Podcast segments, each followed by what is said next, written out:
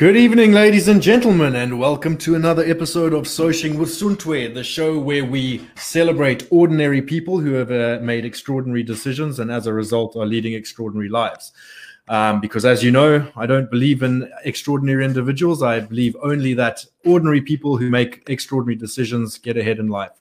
So, uh, if you give me a second, we're just going to do the shares. If you've been with us before, you know the drill, you know how it goes. We try and share as much as possible. If you're already with us and watching, drop a comment. Let us know where you are, where you're watching from, who you are. Say hi.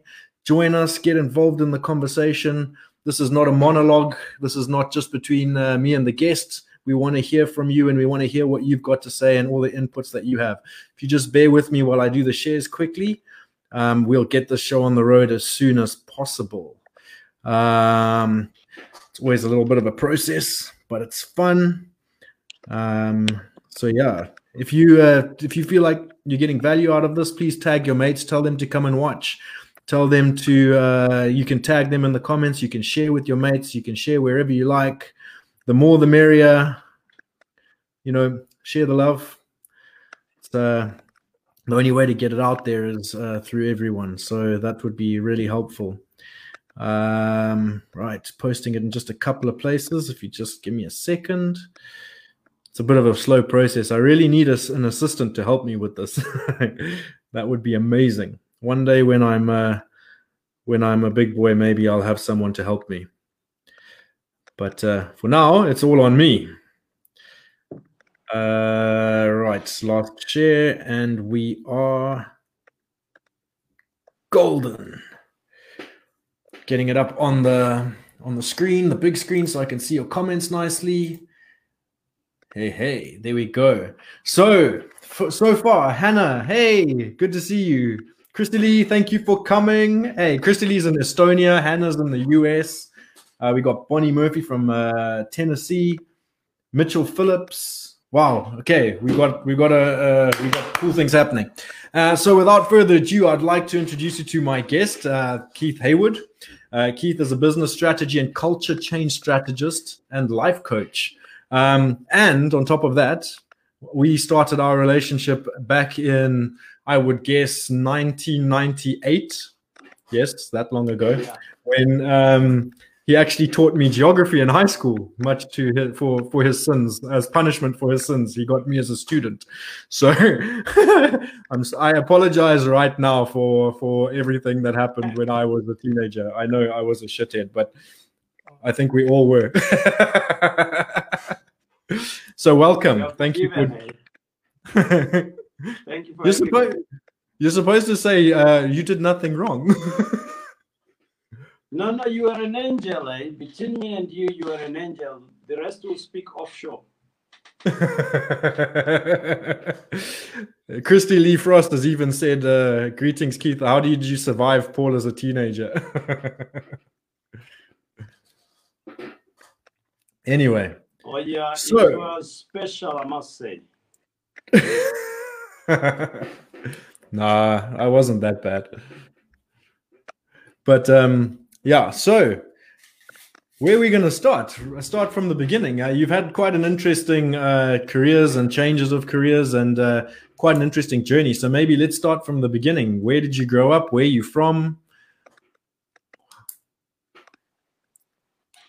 Well, yeah, excellent. There's there's stuff that you probably don't even know, Paul. I mean, when you saw me at, at high school, I was already almost developed as a professional, but I go back uh, to, you won't believe it? I was born close to the Botswana border, Plumtree. Mm-hmm. You remember Plumtree School?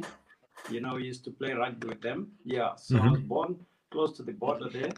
Um, and so I grew up there, but I went to school in uh, Gweru. My high school and all that was in Gweru at a school called Fletcher High School. Uh, that was one of the best schools for African boys or black boys. So it was a boys only school, so I could relate to CBC because I also went to a boys school. Uh, thereafter, I then did college at uh, Hillside Teachers College, which is just not far from, from where CBC was in Bulawayo. Mm-hmm. And after that, I taught in a number of schools before I joined CBC. I was a teacher for a good 14 years, 14 plus years, which was too much. If I had my career to do again, I'll tell you that I would still start as a teacher because I think I learned some things that no other career could teach me.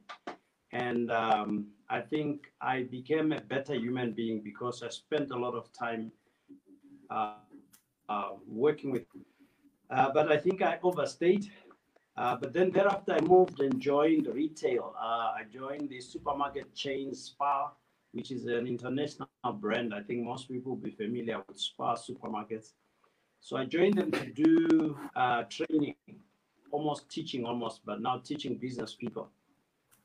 I did that for quite a long time. And then um, some, I don't know, uh, seven or eight years ago, 10 probably, 10 years, I, no, less than 10, I left them. But I must tell you the story about leaving them because uh, there's something I learned from leaving them.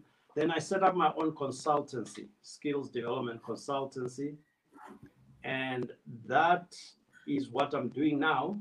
And the interesting thing, probably, which will give you more questions to ask me, is that from starting my own consultancy, I've gone to about 21 countries uh, doing that, straight from Zim.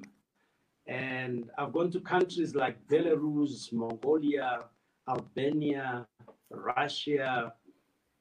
Uh, I'm trying to find the countries that, I mean, I went to Belarus. I didn't even know Belarus as a geography teacher. I didn't even know where Mongolia was, geography teacher. So you really had a dangerous geography teacher for you there. I mean, I went to Albania and I didn't even know where Albania was. So yeah, I went to 21 countries and I, I up until COVID hit, I still was traveling a lot, almost two uh, two weeks in Zim, two weeks out, two weeks in Zim, two weeks out. And it's a fantastic life in terms of travel, meeting different people. Yeah, you know, it, it's really, it was a fantastic life. Right now, I'm doing most of my work in Zim, and the rest I'm doing virtually. I'm still working with countries like Saudi Arabia, but from my desk here. But I look forward to the days when I I used to travel to all these other places. I I was in the UK, I was in France, I did all these amazing countries. Uh, but there's a story behind that story, so I think that's the background. Then you can pick whatever you want out of it. Okay, great. So the first thing is uh, Kirsty Fletcher's commented here saying, uh, Brother Keith, Barry Painting says you're the best teacher he ever had. Ah, Barry, yeah, yeah. No, uh, Barry was my man. Eh? Those are some of the guys that make me miss teaching. You know, I've been out of teaching for a while, but when I think of your lot and Barry, and I can name a whole list, you know, that's what uh, that could take me back to teaching. If you guys could come back to college, I could probably go back to teaching. if uh, if I tell you that um, the person who recommended you as a guest for this show was Anthony Austin. You wow, Anthony is, is in the UK, right? Yeah, Anthony is in the UK, and I see Anthony roughly once once every one or two weeks. Oh, he's a great guy. He's a great guy. He's a great guy. Yeah, my my my um, my nephews live along his road there in Matsheumhlope in Bulawayo. Oh right. Okay, so there's so yeah, it's familiar territory. Yeah, Anthony is a great guy, and his brother. For sure. So I want to go, let's go back to your your career teaching. You said that it was a very valuable time in your life because you learned a lot from it. What specific things do you think you took away from from teaching that have helped in developing your career so far? You know, Paul, the thing about teaching um, is that it's a job where you're not paid a lot of money. Um, and there are some people who feel they are called to teach but I don't think I was called to teach. I think I've been called to influence human beings or human, humanity. So you would find that I enjoyed most of my teaching not with the, the fast learners, the clever kids, the so-called clever kids. I enjoyed a lot of my teaching with the, the guys who are not so so-called geniuses. Hmm. And and and what was what touched me the most was that I was able to relate to them both on their schooling side, their sport side, and their life.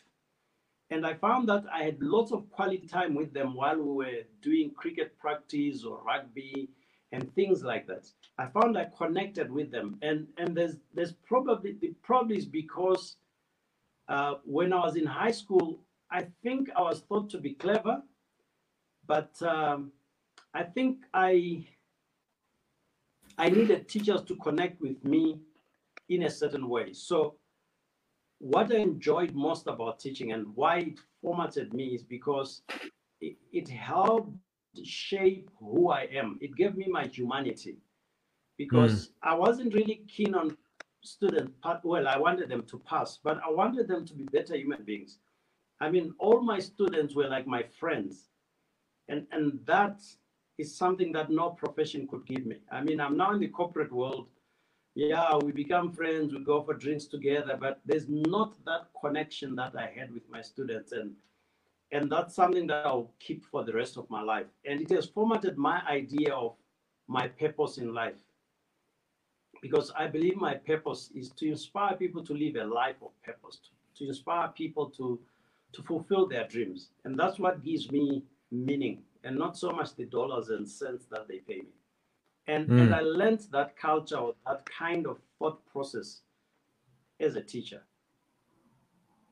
Yeah, that's amazing. I remember specifically as a student at the school um, that one of the things I noted about you as a teacher was that you never had a, you never, there were no airs and graces or um, sort of uh, that superiority complex that comes with with a position of uh, I don't I don't know power or leadership that you have with some teachers where it's very standoffish. There was a much more human approach to to the way you did things, which was something that I always respected quite a lot, and I think most of the students that were there could could uh, agree with.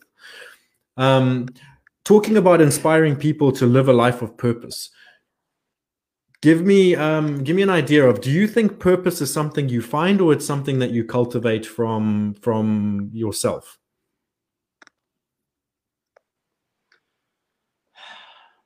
You know, Paul, um, in my talks, um, I get a lot of this, and I've almost tried to find a formula, which, which is not really easy or which probably doesn't exist.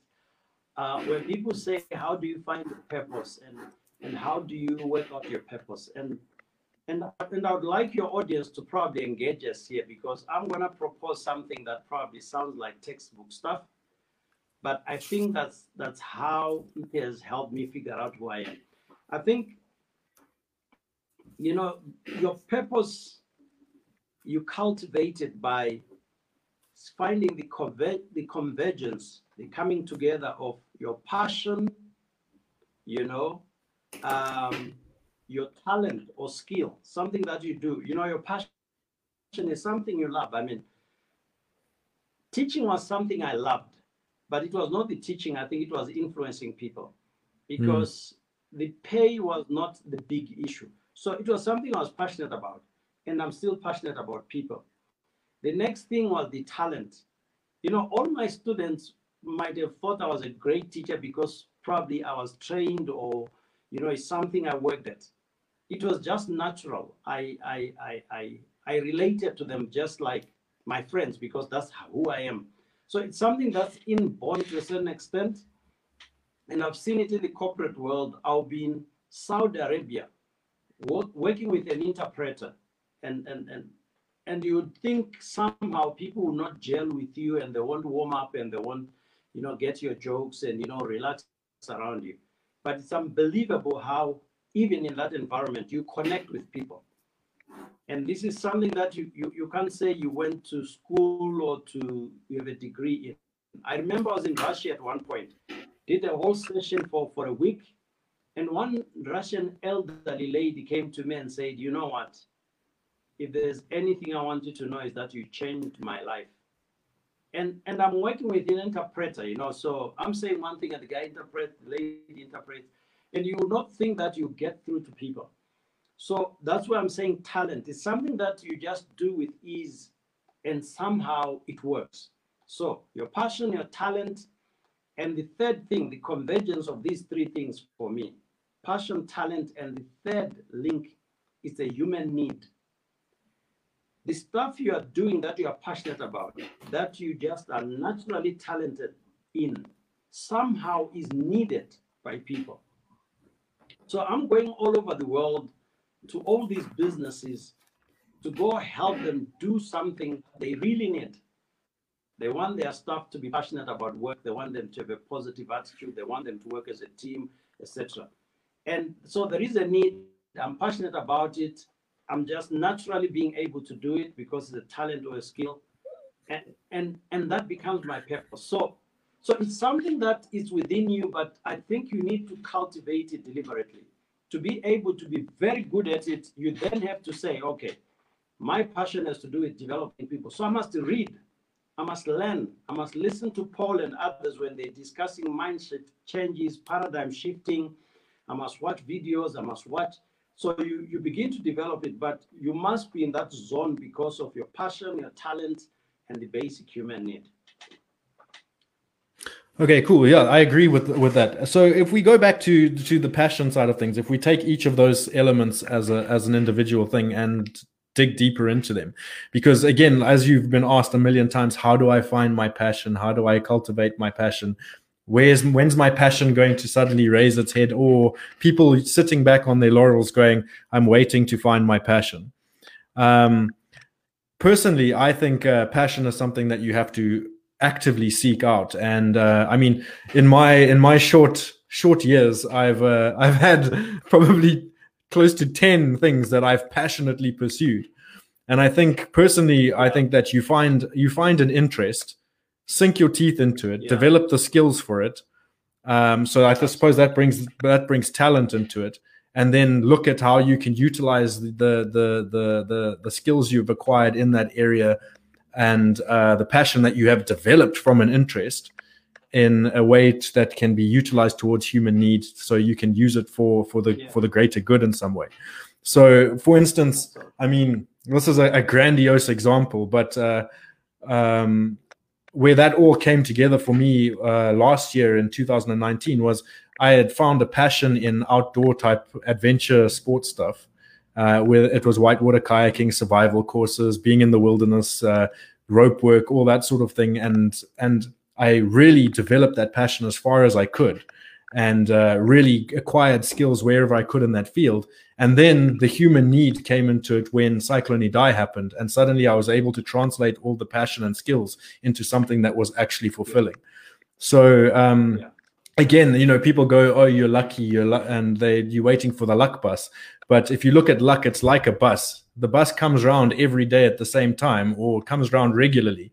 But if you don't have the the the ticket and the admission to get on the bus, you're not going to get it. So I think the the the hard work, the skills acquisition, the the the knowledge um, the knowledge base that you have to build yourself and the cultivation of your passion is the fare that you pay and the bus ticket you buy so that when the luck bus comes around you jump on the bus and go i don't know what you have to say or add to that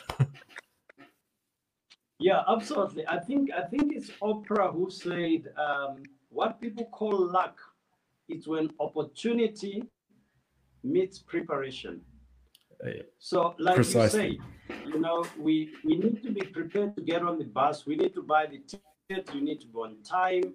You need to know which bus station, and the bus will come. So, yes, I, I'm with you in that we all have something we're passionate about. The thing that some people always ask is, I'm passionate about something, but I don't think it will give me value. Um, and and so they say, but what's the point of my passion if it's not gonna give me value in terms of return, in terms of I mean what I do now is I love it, but people pay me a lot of money for it. And somebody can say I'm passionate about something but doesn't give value. I, I think people need to understand that it must address a human need, but you need to commodity. I need to find the English word. You need to monetize it Hmm. Uh, it's gonna be something that you are doing. Like for me, this is a calling. This is what I do all the time. I don't have a day job and then this. But it's a diff. you know, your passion is different from an interest. You could have interest in playing golf, but it does not mean you are passionate about golf as something that will become your career. You have you have a good interest and you love a good game of golf and, and the social that goes with it. But your real passion could be something else. That could be an interest. So a lot of people have problems because they then say, if, what if my passion does not pay the bills? So what's the point of pursuing it? Um, I think it's Simon Sinek who wrote a book, Find Your Why. It's something mm. that I would ask a lot of people to look for, or just go on YouTube and look for Simon Sinek. It will pop up, he's very popular. He talks about this idea of finding your why in business and in your personal life.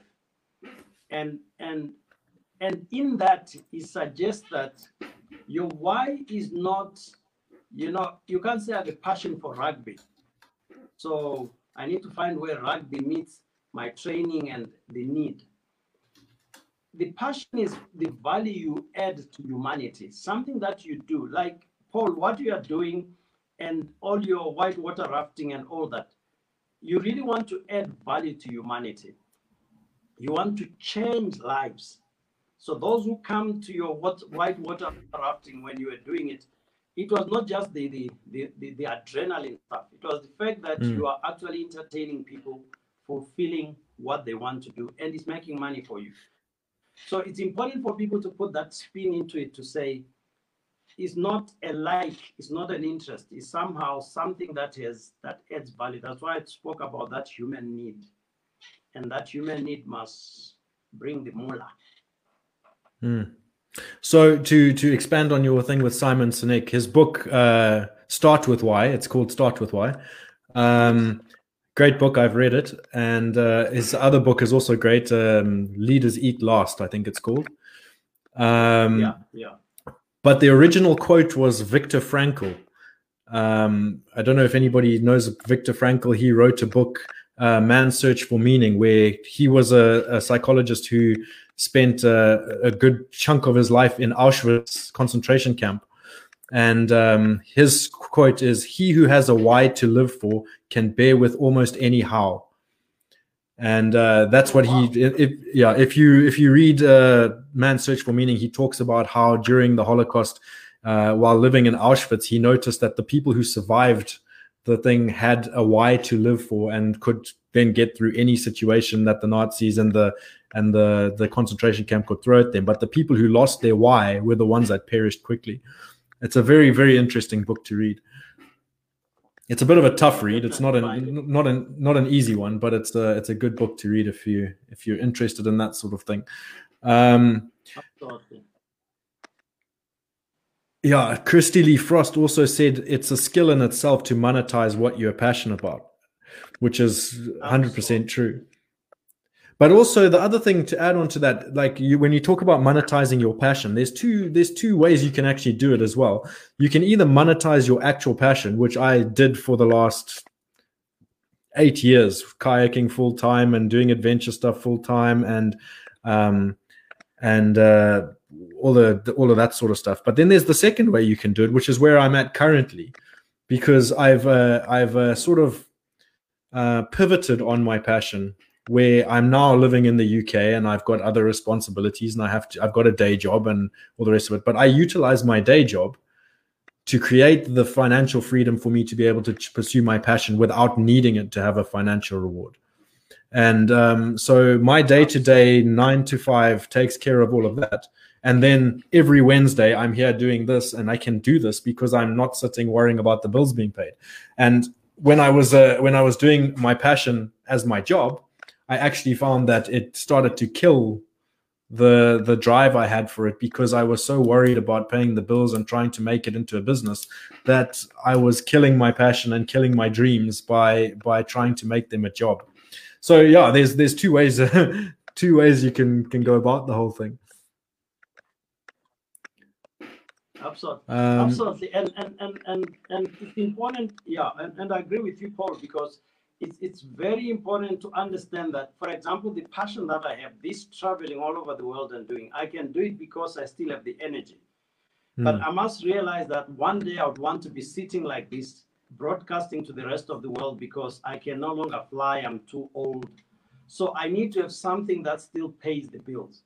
So even as I do this, I'm also ensuring that there's uh, other, what do you call them? Other streams of income that, uh, that would allow me to do this even almost for free. And, and, and you need to have both of that. Um, if, if your passion is paying the bills, sometimes it may become an obsession to the point that you, you suffocate yourself. So it, it's important to make sure that you, you have other forms of other streams of income because sooner or later your passion may be such that you may not be able to fulfill it the way you did when you were younger and which is the danger i'm in now because a lot of what i do what people pay me for i have to physically be there. I don't even work with a team. They want keith. Keith fly over. Keith come here.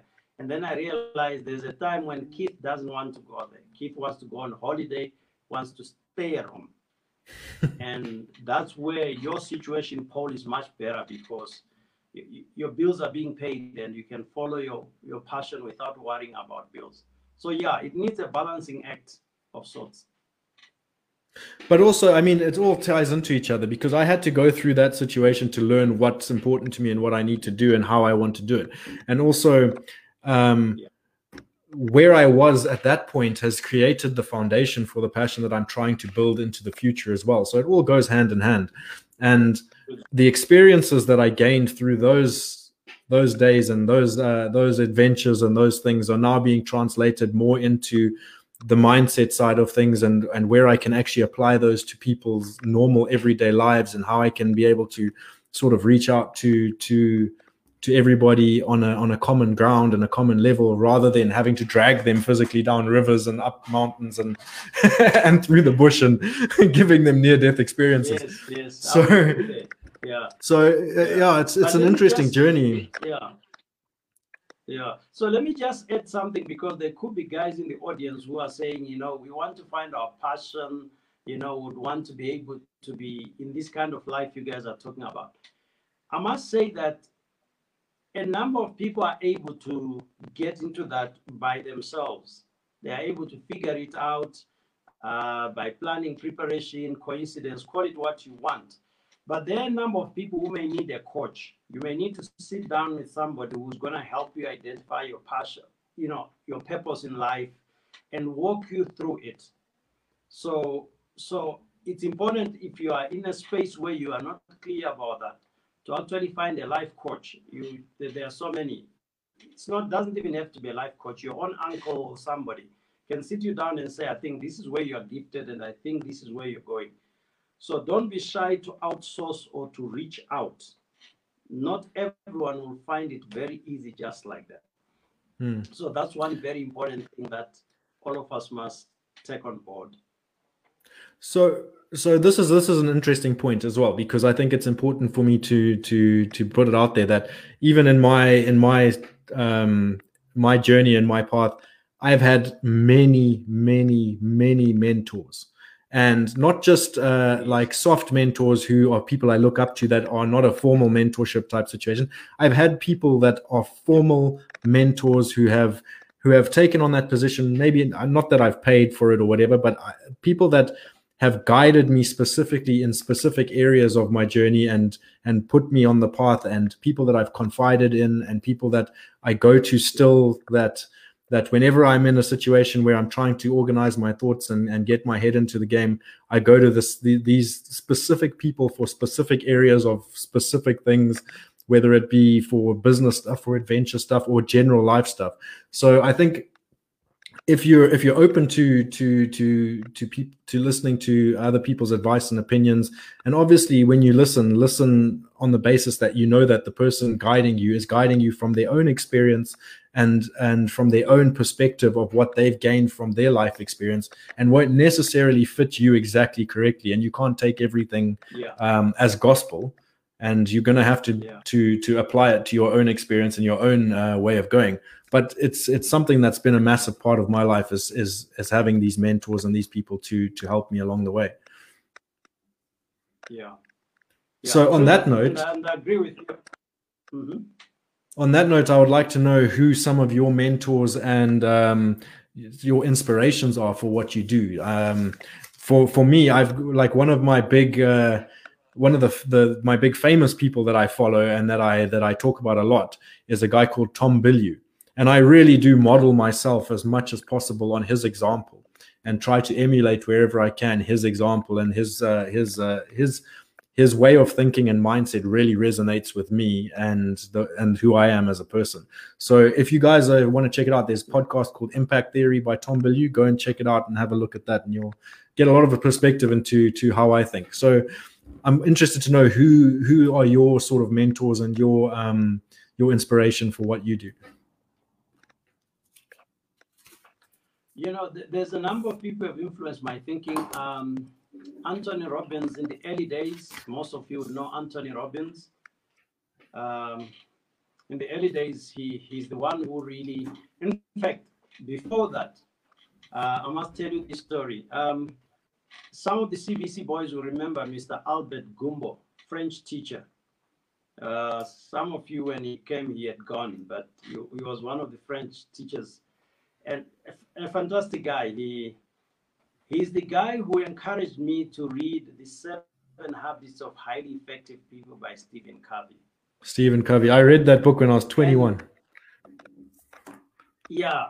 You know, I read that book probably three times, and those seven habits just changed the way I think.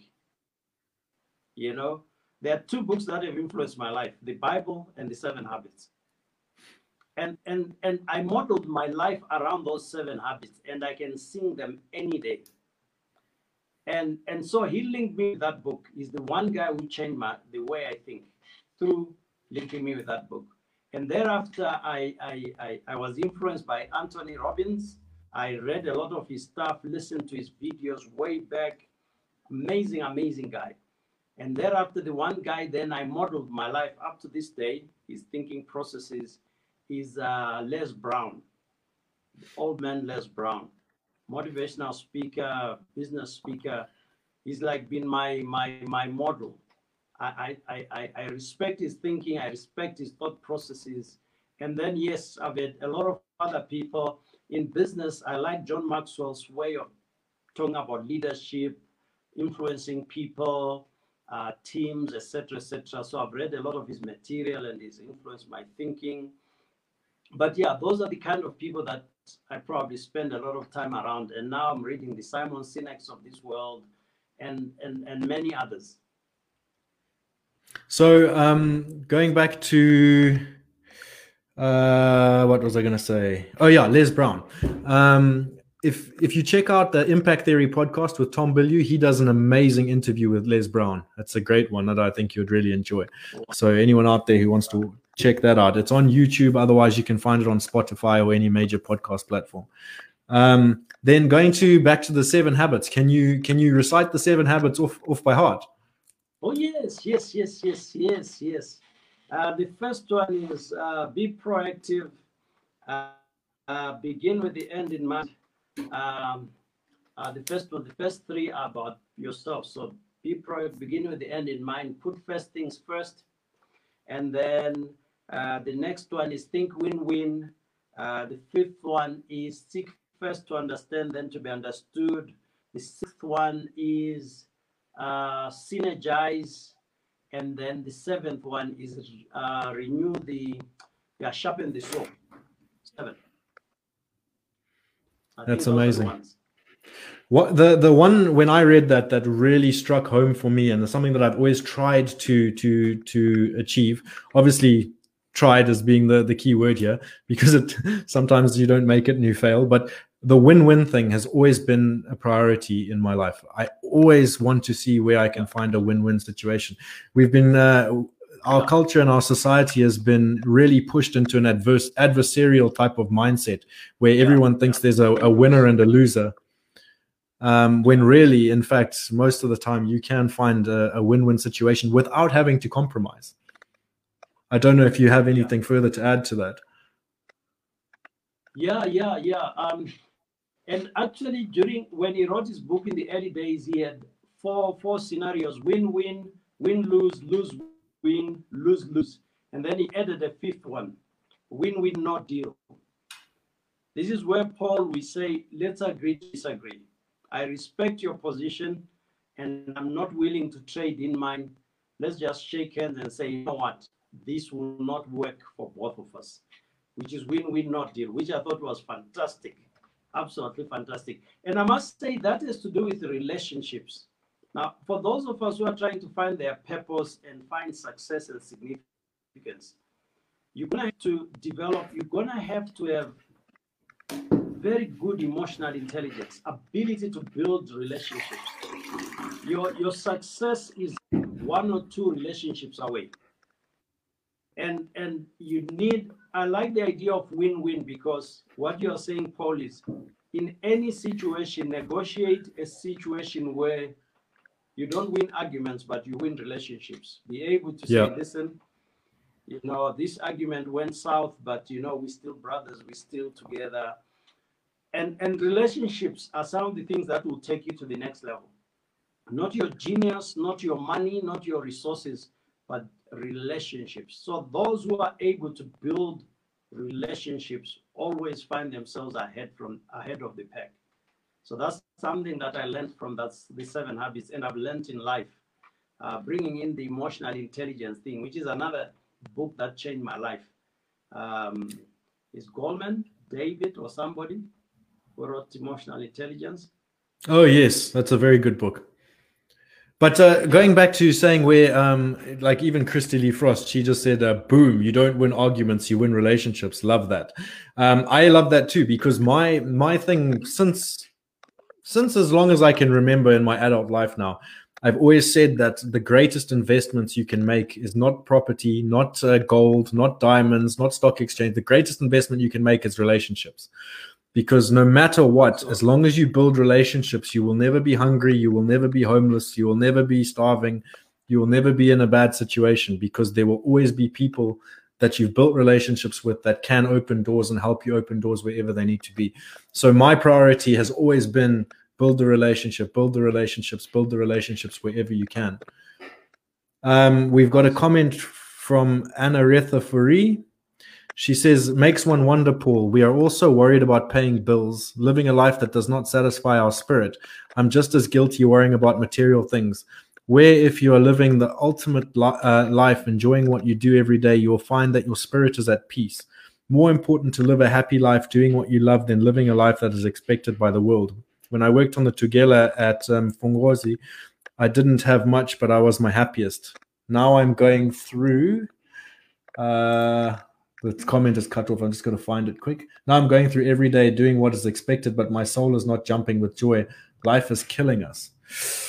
That one's a difficult one as well because I don't know. I'm I'm not. Uh, I don't know because again like i said i was living i was living the dream and i was absolutely depressed all the time because i couldn't pay my bills and i i needed things to be to be simpler and now i'm doing the 9 to 5 and and more fulfilled by doing what i love to do after hours than i ever was doing it as a job so um yeah i think it's very individual that sort of thing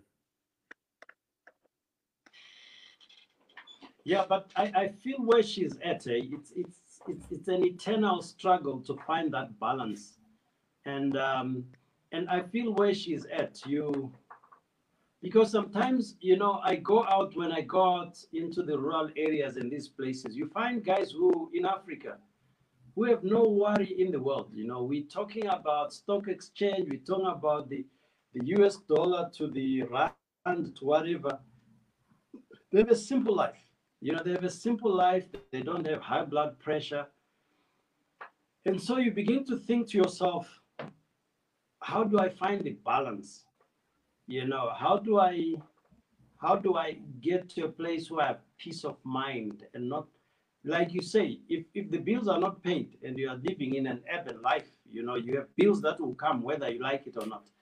Hmm. Yeah, you'll be stressed. At the same time, you get a high profile job you, you, you're working to deadlines, to all sorts of pressure, performance, and etc. You're making the money, but you come home and you are tired and you have no life. I must say there's no simple answer to what she's talking about.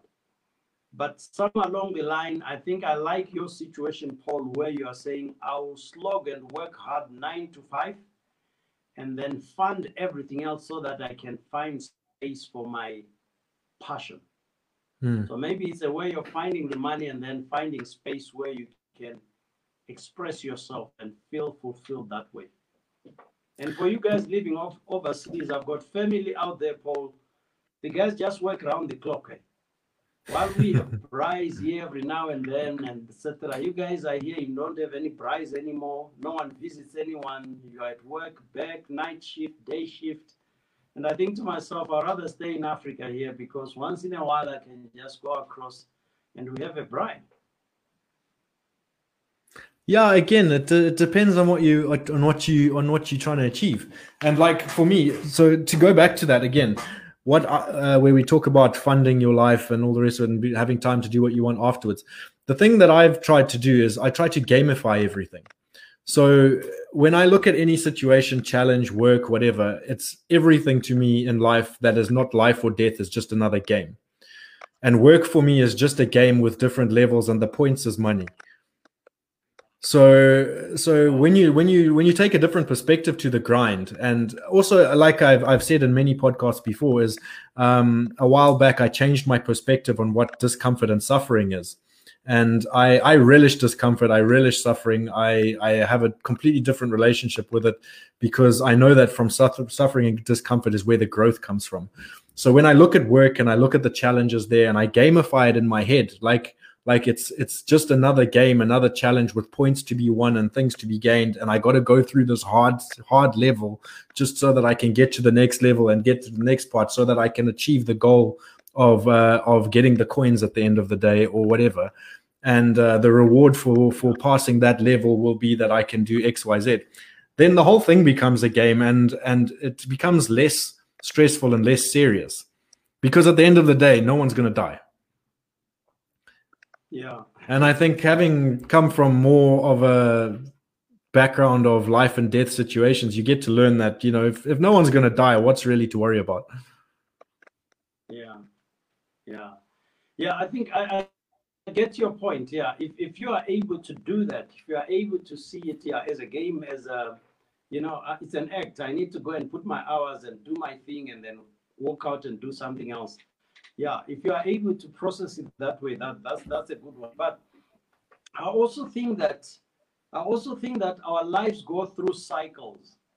You know, um, I'm not young anymore, but what has happened is that as you grow up, your age, Paul and others, you need to slowly build um, yourself as a brand or your your your your your trade or your act as a brand, like what you're doing now. You need to get to the point where if we say Paul Tisdale, you know, that must resonate with somebody. So that at a certain stage, you should be able to now be getting a return on investment on just yourself as a brand. I would mm. say I learned this a lot later in life. But I must say, even going back to teaching, some of the people that have opened doors for me are my ex students. You know, mm. these are guys who have said, no, let's try this guy. Oh, Keith is doing this. Mr. Haywood, no, he was my teacher, man. So I found that the fact that I related well, even with my students, um, was sort of an investment, even though I didn't think about it. But when I became, when I got into business, I deliberately developed relationships with other businesses and built my brand to the extent that now I'm being called to different places because people remember me from the corporate world to say, You mean that guy? You remember the guy who was speaking at Vic Falls? You remember that guy? So I'm at the stage where I'm getting phone calls. I don't have to advertise, I don't have to carry a business card. It's now almost working, at least within Zimbabwe.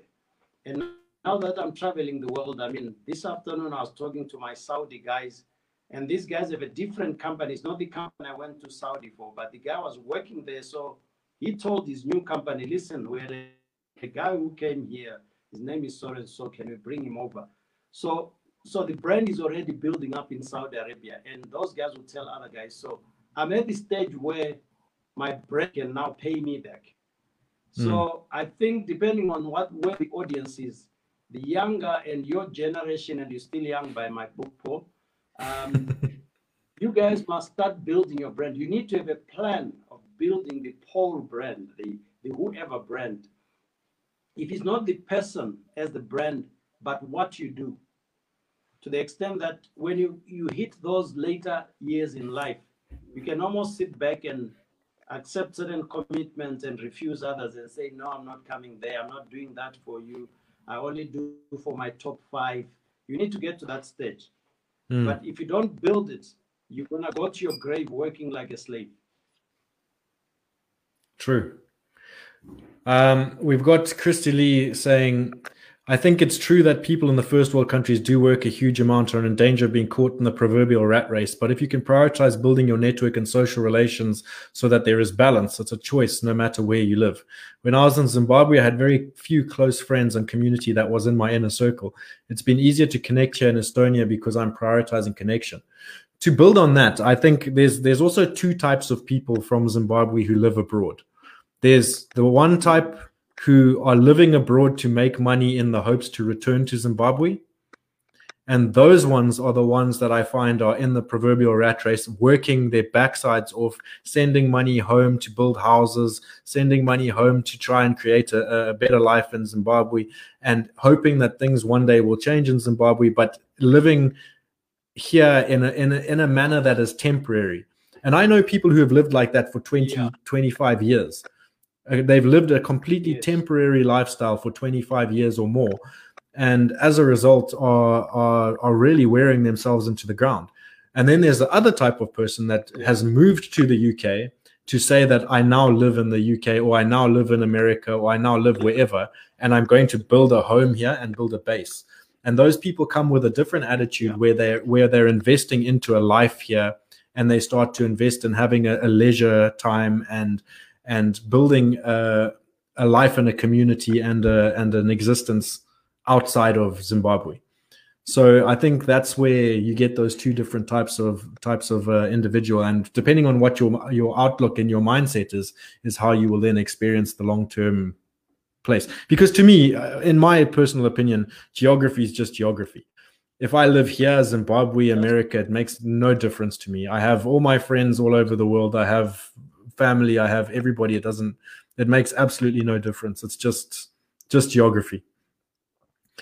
Um, then uh, yeah, I, I, I always you know I always say that where you are born is just um, a geographical coincidence. You could be born anywhere. So whenever people say you want to be patriotic about being Zimbabweans, and, and people have misunderstood me there, I've said, you know what, patriotism is a dangerous emotion. You you, you are mm. you are you are in Zimbabwe because you're born here. You didn't you didn't engineer it. You just popped out in a geographical location called Zimbabwe. You could have yeah. popped out in Australia or in Zambia. So don't attach too much meaning to that. Ask yourself where I am, am can I live a quality life? Can I develop a life here? And you're dead right, Paul. A lot of the friends that I have who are overseas have two mindsets. You have a group that thinks they'll come back and own these amazing houses and live this life. And their future is always never now. It's and these guys these are guys who are 40, 50 and going past 50 and they they keep talking about coming back home. I mean they'll come back home when they are 80 and they'll, they'll have no life. Mm. So if future that ever becomes today, and that's the disease, we're always preparing for a future that is never today. And, mm. and, and you are here now. Enjoy what you can. Yes, plan for the future, but don't be reckless about your future. But but don't have a future that you know. I was in high school when I grow up or become this Paul. You are grown up. I want to announce to you, you are grown up. This is what you wanted to be when you grow up. If you missed it, live this life. You are there now. Mm. And most of us never arrive at that because you always think when I get back, when I grow up, it will never happen. You are grown up now. Just go on with your life. Yeah, absolutely. So Christy Lee builds on that again by saying, bingo, it comes down to the uh, why. Why did you move? Why are you here in a new country? I lived the temp life in Zim for eight years and it was so unrewarding. I've immigrated to Estonia now with a completely different attitude. Congratulations. And uh, then we had another thing from Anaritha. I realize we complicate things for ourselves, but my spirit is screaming for a simpler lifestyle. We'll have to seek stillness um, and complicate and con- contemplate. Sorry, I get what you say, and we'll sit down and decide what's important in life and focus more on that. Thanks, thanks, Christy Lee Frost. God bless. So before we continue, I just want to say that we are reaching like sort of 10 minutes left. It's not a hard end, but um, so if you guys want to add any comments or say anything or drop any opinions, put them in now and we'll try and address all of the all of the comments and uh, questions that we can in the next 10 minutes. But otherwise, we're going to just uh, wrap up with some some some more questions that I have uh, prepared, and then uh, try and wind this down and keep it to an hour. And uh, yeah, so don't uh, don't be shy. Get involved. Get get talking in the comments there, guys. So this is the part of the the, the show where I ask the the golden question. Um, for those of you who haven't been with us before, you'll see my name in the bottom left hand corner. There is Suntwe, which is a Tonga word meaning hyena, which was a nickname given to me on the Zambezi by my Tonga kayaking buddies. And uh, some of the villagers that live along the river there also uh, used to refer to me as Suntwe because of my ridiculous laugh and it just means hyena. So uh, the big question I have for you is, what animal do you relate to and why? Uh, let me give you two animals. Um, I relate to, I think to the lion, whether I relate it or because I've studied it so much. Uh, because in my business presentations, I try to draw a lot of lessons from the pride of lion and how they they are structured and how the males have a different function and the females have a different function. But I think the lion, for example, is not the fastest animal, but it dominates the jungle. And it's because of strategy and tact and, and just being very smart about how they they control the jungle. So I relate to the to, to the lion for that reason, and I've studied them and there's lots of business lessons that we use in terms of teamwork, in terms of uh, different roles, and in terms of how they make up for their lack of speed by being very strategic and and how they they try to close get very close to the prey etc so i relate to the lion because i think whatever success i've got is not because i'm the smartest or i have more resources than anybody else but somehow call it luck on the one hand, but also just strategically having relationships and, and relating to people in a certain way has made certain doors open which would not have opened uh, if I had competed full throttle with everybody else. So I relate to the lion. But uh, the other animal that I am associated with, uh, in my culture, we have totems. I mean, Paul, you'd know that from your association with your your your Tonga guys.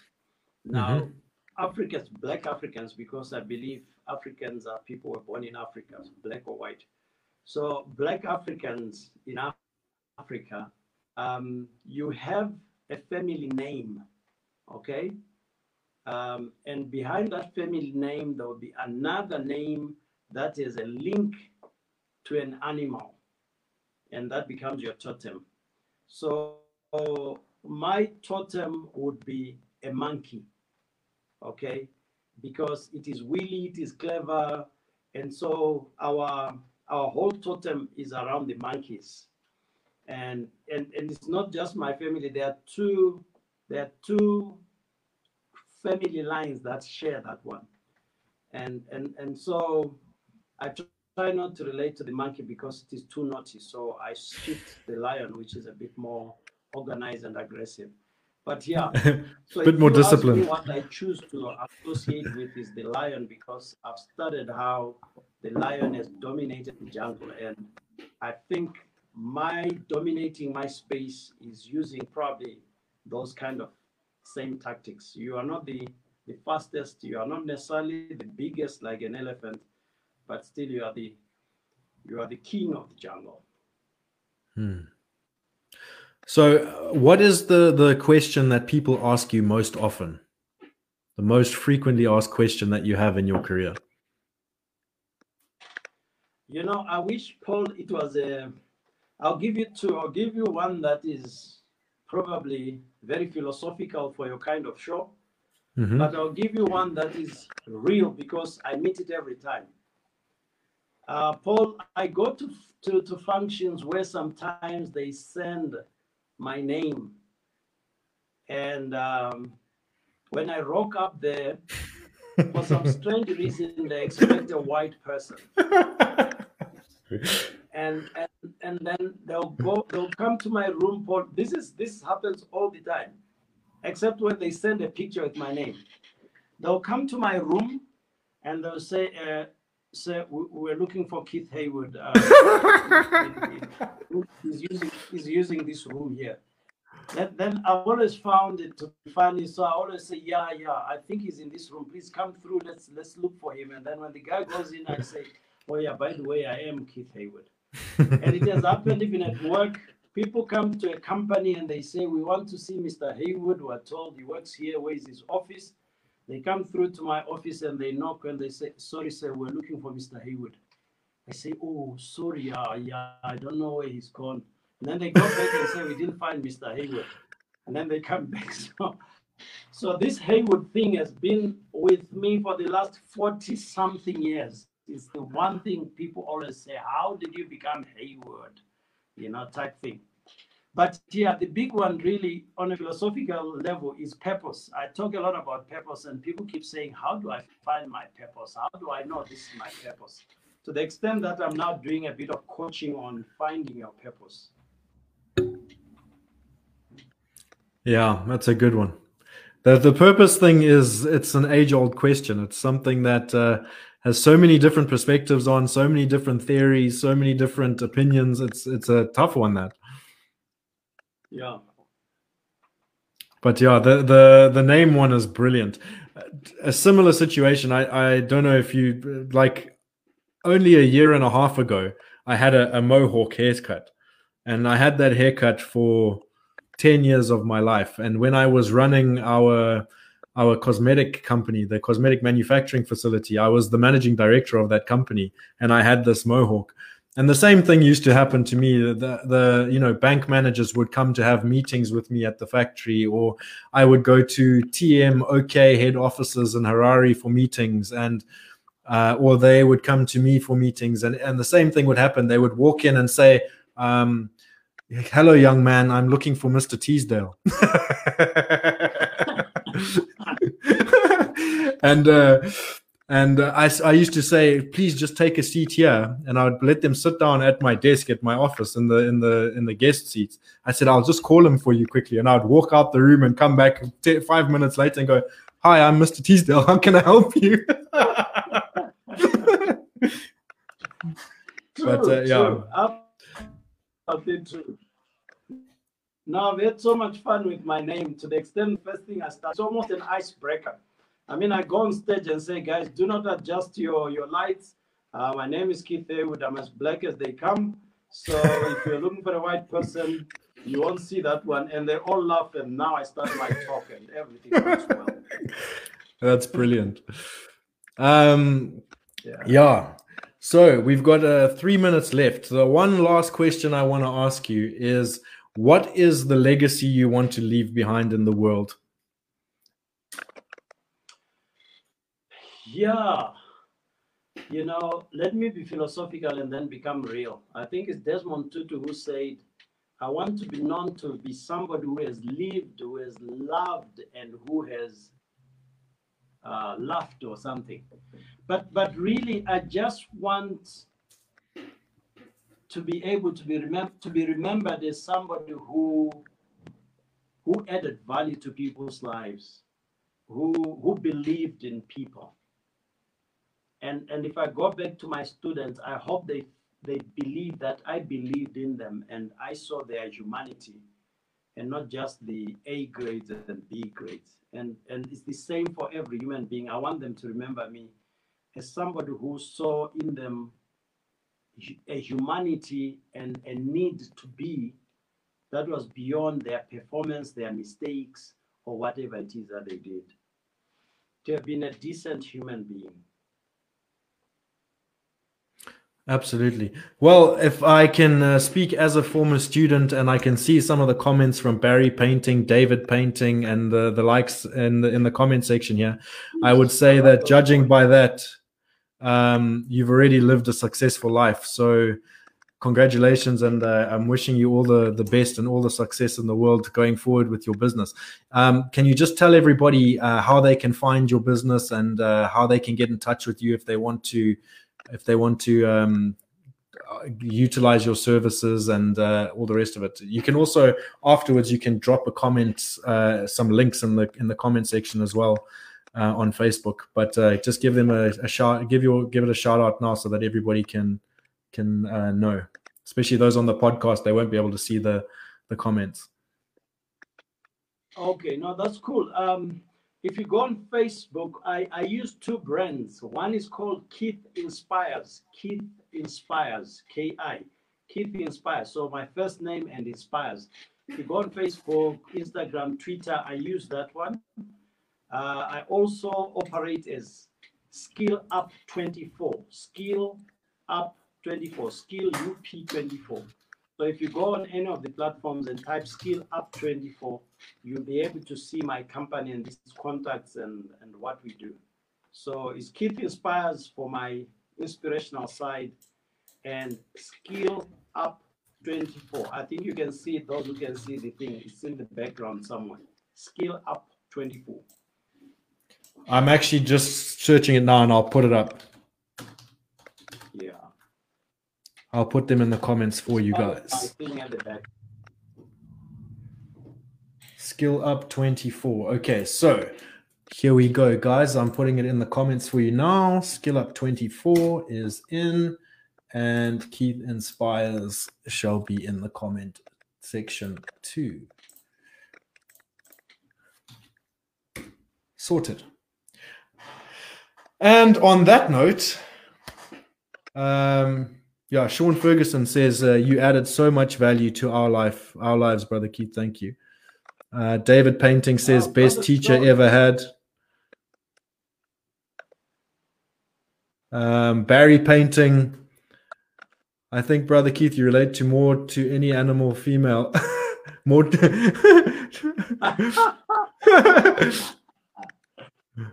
It comes from one of those painting boys. Yeah, for sure. And um, Anaritha says, uh, Thanks, Keith, for sharing. As a teacher at a severe intellectual disabled school, I can feel the love that you have for your students and can assure you that they will live the values that you've taught them. May only favor and goodness follow you. And Val, uh, our our trusty and loyal Val Chikali, who is with us nearly every week. Thank you, Val, for always being so supportive. Says thank you, Paula and Mr. Hayward. Um, yeah, and on that note, thank you so much for joining me today. It's been great catching up after all these years and um, seeing how far everything's come for you, and uh, wishing you all the success and uh, that uh, you're already cultivating for yourself. So, yeah, absolutely wonderful. And please keep in touch. There's a, a lot more stuff on the go, um, which I'll chat to you about on another time. But uh, yeah, it's been an absolute pleasure, and and I've really enjoyed our chat today.